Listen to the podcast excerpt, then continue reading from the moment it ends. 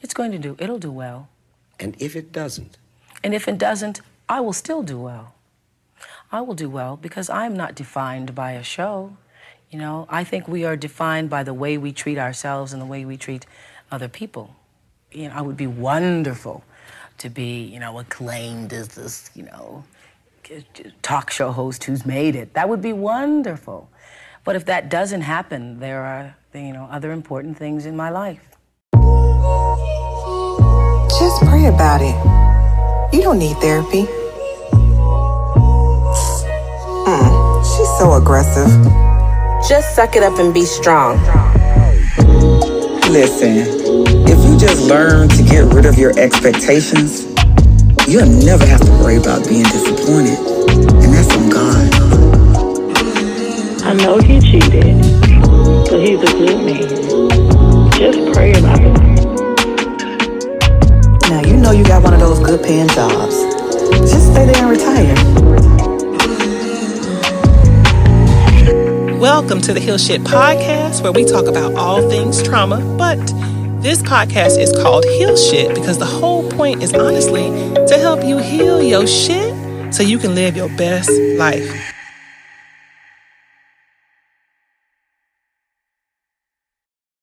Welcome back.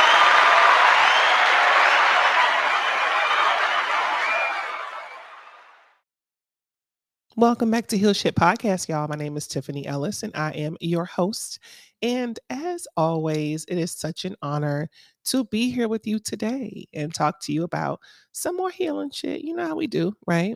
Uh, we are in October, and I absolutely love the fall. So I'm looking outside my window right now as I'm speaking with you, and I get the honor, the privilege of watching the leaves change colors. And most of the homes I've owned in Atlanta have been near like, you know, wooded areas. So I get a chance to watch like all these leaves just fall from the trees. And it just gives me all the feels because this is truly, truly, truly my favorite time of year when it goes from fall to winter.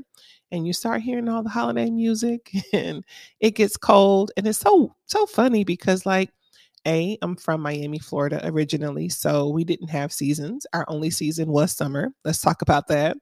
Um, and then the other part is like I grew up Jehovah's Witness. So separate conversation in and of itself for sure. But didn't really grow up celebrating any of the holidays and so for christmas and thanksgiving to be you know my favorite times of year i won't say my favorite holidays necessarily because yeah but that time of year being my favorite is just really interesting to me because that really wasn't a thing before. Anyway, um, if you haven't subscribed to the podcast already, please do me a favor. Go ahead and do that. Be sure to leave me a review if you're listening on Apple because it lets them know you're really enjoying the content and as always, uh, share the content with somebody in your community if you find the message helpful. If you don't, it's no pressure. But um, this season, we're talking about healing in real time. And so a lot of the conversations are going to be more aligned with what you see on social media from me in terms of just, you know, the work I'm doing now my thought process now, the places I find myself now, and talking a little bit about how I'm navigating these spaces, considering all of the experiences I've shared with you and those that are still kind of stuck within me um, in my memory from just, you know, living my life up to this point. Today's episode is inspired by a video I saw on Instagram, and it was with Deion Sanders, who is one of my favorite people because he is unapologetic about his confidence, right?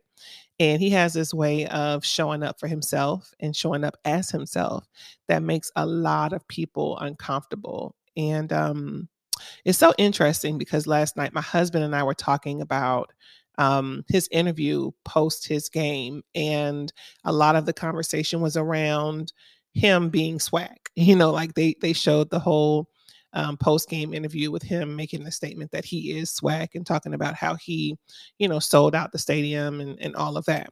And so in a very healthy discussion, my husband and I basically talked about the fact that, you know, the way that he shows up sometimes, it can be a lot for media outlets, but also it can be a distraction because they tend to focus on him more than they focus on the movement, right? And we, we're not, I don't want to use the word concerned, but like we just want to make sure that as people are talking about HBCUs and SWAC and all of that, that they don't forget that these institutions were around before Deion became a coach, you know?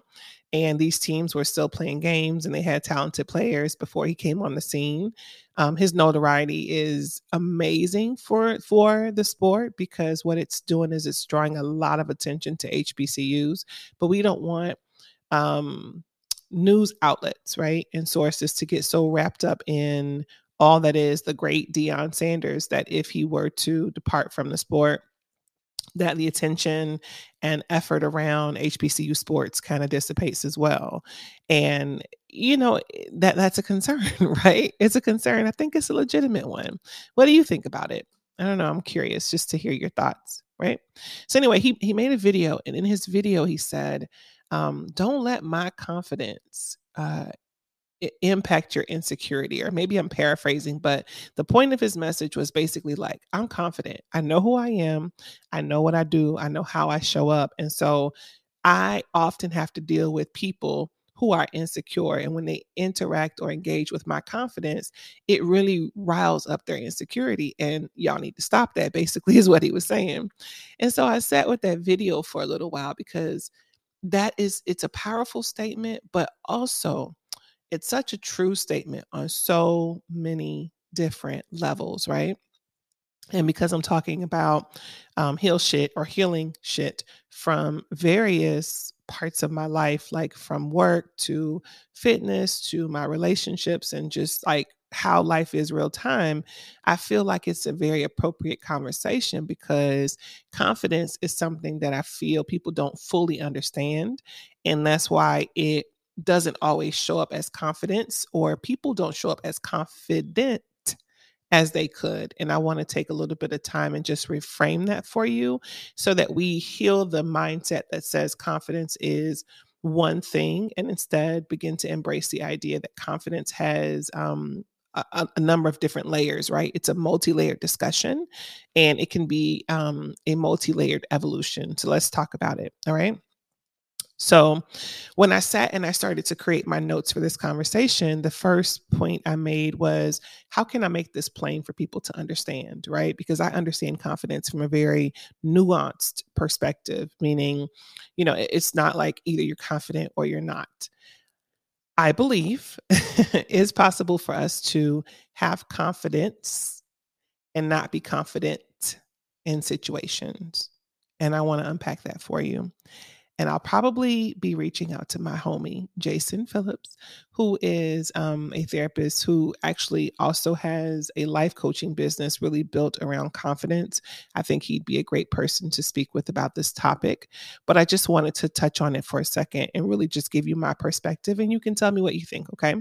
So, my first note that I wrote out was a person can be confident in their ability to do the job, but not confident in their ability to interview.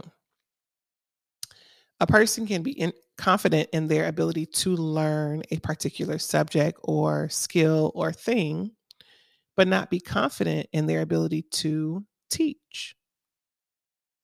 A person can be confident in the way their body looks, but not confident in the way they show up in their personality, right?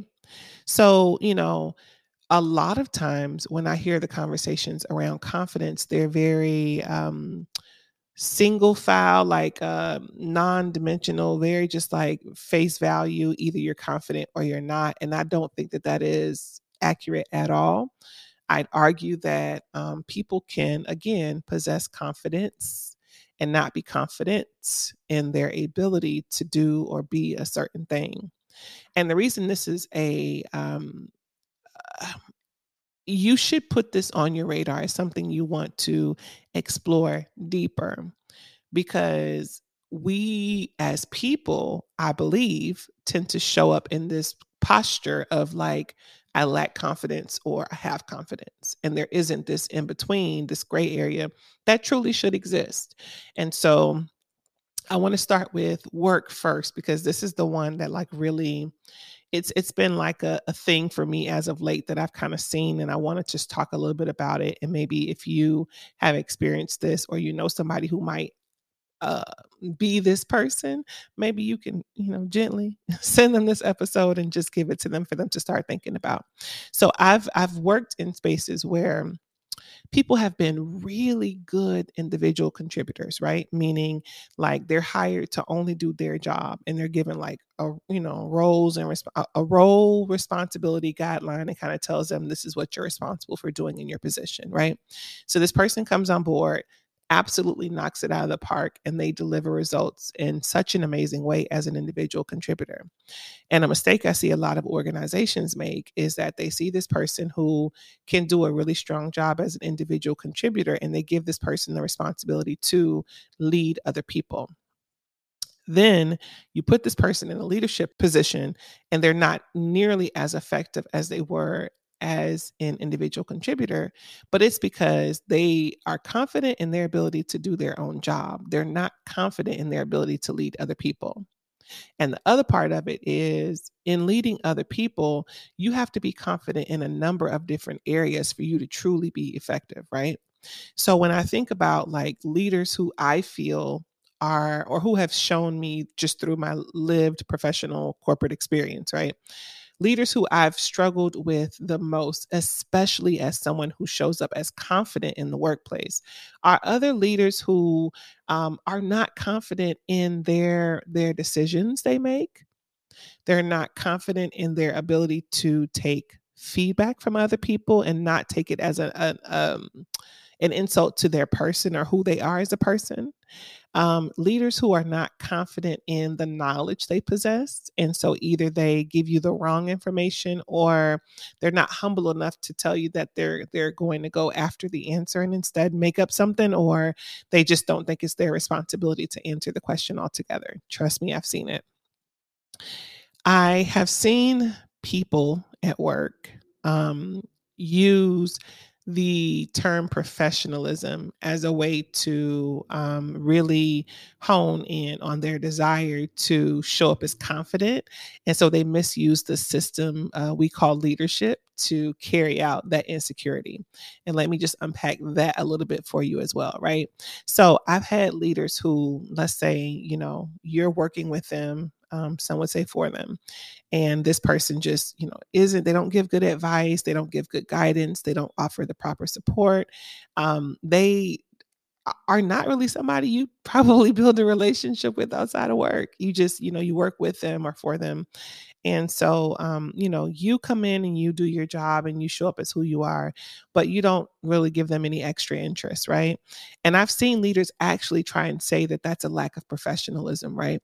And they'll word it in such a way as though, you know, oh, well, you, you're not really a team player, or you don't really take the time to build relationships, um, or, you know, using phrases like that to short to sort of say that your lack of interest in who they are as a person makes you unprofessional. And it's so weird to me because in those situations, you can see um, an insecure person, or maybe even a person who might be broken in some respects, and they're leveraging that position or that title to carry out their insecurity because they lack the confidence to do the work to show up as different, right?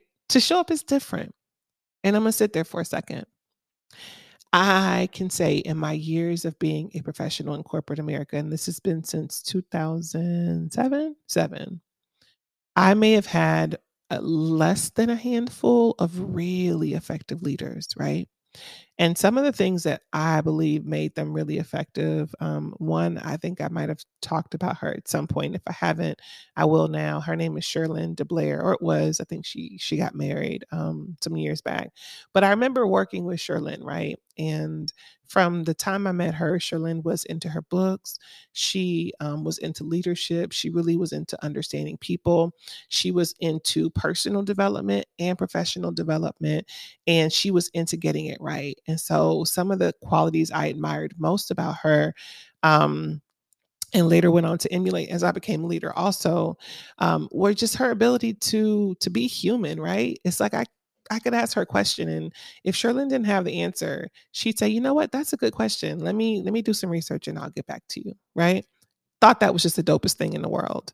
Um, there are times when we have conversations and her and I wouldn't agree on a topic, or she would have an assessment of my performance that I didn't necessarily align with, and her confidence wasn't hurt when I challenged her position. Um, instead, she never even considered it a challenge. She would say things to me like, "That's that's you know what? That's a, a, a very interesting or a different way of looking at it. I hadn't thought about that. Let me let me sit with that a little bit, right?" And she would come back sometimes and say, "You know what? I can see how you feel that way. I actually agree with now that I think about it." And that built so much trust. And it allowed me to see her as um, not just a leader, but as a person who was really interested in getting it right. Sherlyn um, also was very fair in her assessment of me as a person, as a whole. Um, and she wasn't afraid to praise, but she also wasn't afraid to give me that feedback. But because I believed in her ability to be honest, because she didn't always put herself in this position where she had to be right, because she was willing to be wrong. Um, when she gave me feedback, it was like it was not, it, it didn't impact me like in a very harmful way. It was, information that I felt like this must have some substance to it because, right, she's coming to me with it and me knowing her as the person she is. Obviously, this is something that could present itself as a truth for her and it's worth exploring because I know who she is as a person, right?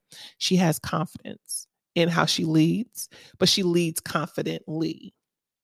Now, there have been situations where Conversely, I've worked with people who um, are not confident, right? And so you ask them questions and um, their answers are subpar. Either it's um, ask this person because they don't know the answer and they want to direct you to someone else, or they'll give you the wrong answer or um, make you feel bad for not knowing the answer. And it kind of gets them out of the responsibility of having to provide you with the answer because eventually you'll stop asking them the question if you don't have confidence in their ability to provide you strong answers, right? But then, too, I've also had people who project their own insecurities onto me or try to and try to tell me who or how I am because of how they feel. An example of such is a, a leader I worked with not long ago, um, although I won't call a name, and the person would give me instruction sometimes, but it would lack um, the why. And I'm a very inquisitive person. So when I learn best, I like to be able to ask questions about why and how so I really understand the subject.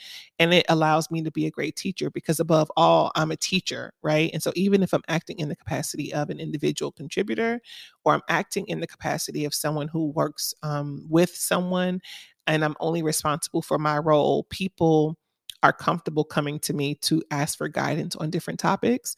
So I always make it my business to learn the why behind the what so that in the absence of um, I guess a leader or leadership, I'm able to step in and, and, close that gap and help to teach. Or just if I'm mentoring, because I mentor a lot of people, I love to be able to give the what and the why so that I can also teach people how to fish. And I remember um, being in a one-to-one with this person once, and they said to me, you know, you you challenge me a lot and you ask a lot of questions, and they tried to make that a negative thing, but really it was rooted in their lack of confidence in themselves as a leader. And so, because you're not confident as a leader, and you don't like um, a person asking you questions because you feel as though it challenges you, it makes you feel like you have the right to say to this person something negative when in fact it's a positive thing because that's a person being engaged, right? And that kind of leadership, were not for someone like myself who was very, um, I'm introspective, but I'm also very emotionally intelligent. So I learned not to internalize a person's deficiencies as a deficiency of my own. But that took a lot of time, right? And so I could see that leader being um, detrimental to the career of a new professional or a young professional or even a more seasoned professional who hasn't yet learned how to um, identify someone else's stuff versus their own stuff, right? Is this making sense? I hope this is making sense to you. So I'm saying all this to say like when I really started to heal my own shit, some of the first work I started to do was to get really cozy with who I am as a person and to learn the areas in which I felt confident and the areas in which I didn't feel as confident. And I didn't take my confidence as like a blanket kind of thing. And instead, I, I broke it down by layers and I looked at myself and I said, okay, intellectually, do I feel confident? If I don't feel confident intellectually, where's the gap? What information do I need to um, to acquire to feel more confident in myself in my ability as a leader? If I don't feel confident as a teacher, um, what areas do I need to really develop to feel stronger as a teacher? As a wife, as a mother, I mean, I literally went through the different um, roles I play, through the different positions I'm um, responsible for. And then through the, the different layers of myself right? Even when it comes to like my hair or my skin or um, my fitness. And one could argue that oh you're being hypercritical of yourself but i don't. I think people who really um, care about like personal development and professional development and just want to know that they're being their very best selves they take the time to to get to know themselves intimately and understand the intricate details of their own personal development so they know the areas where they shine and the areas where they need to fall back. I think that's part of good personal development. And so for me, because I've done this personal work and I continue to do it, and what that looks and feels like is, you know, I think I told y'all before, I read like two books a month. When I don't have information on something, I go get it. I don't just sit and just say, well, I didn't learn that in school or my family didn't teach me that or, um, you know, my friends. I, I don't blame anyone else. I go after the information myself. When, um, it comes to my fitness. If i need to go and focus on that that's what i'm doing you know? I'm confident in the way i feel when i put myself together. Am i confident in the way that my body looks? Mm, not always because i know a look i have for myself a look i am used to walking around with. And so when it's not that of course i'm doing that work to bridge that gap.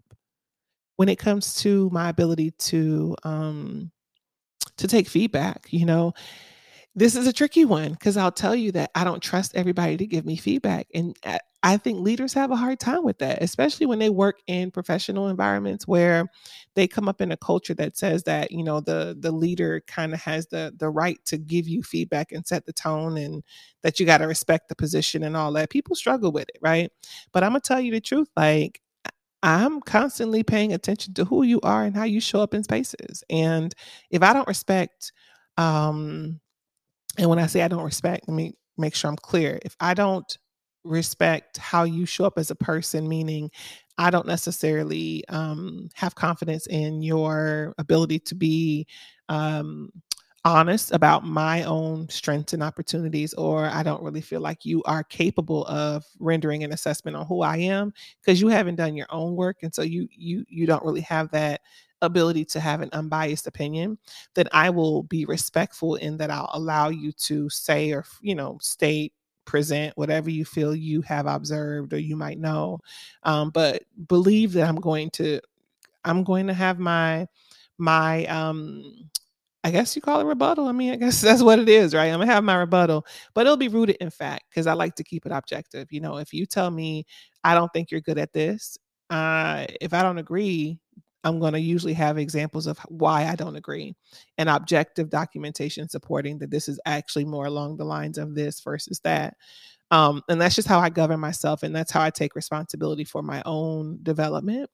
Um, but it starts with getting to know myself really, really, really well. And so get to know yourself first and be real about who you are, where you are, and what you are.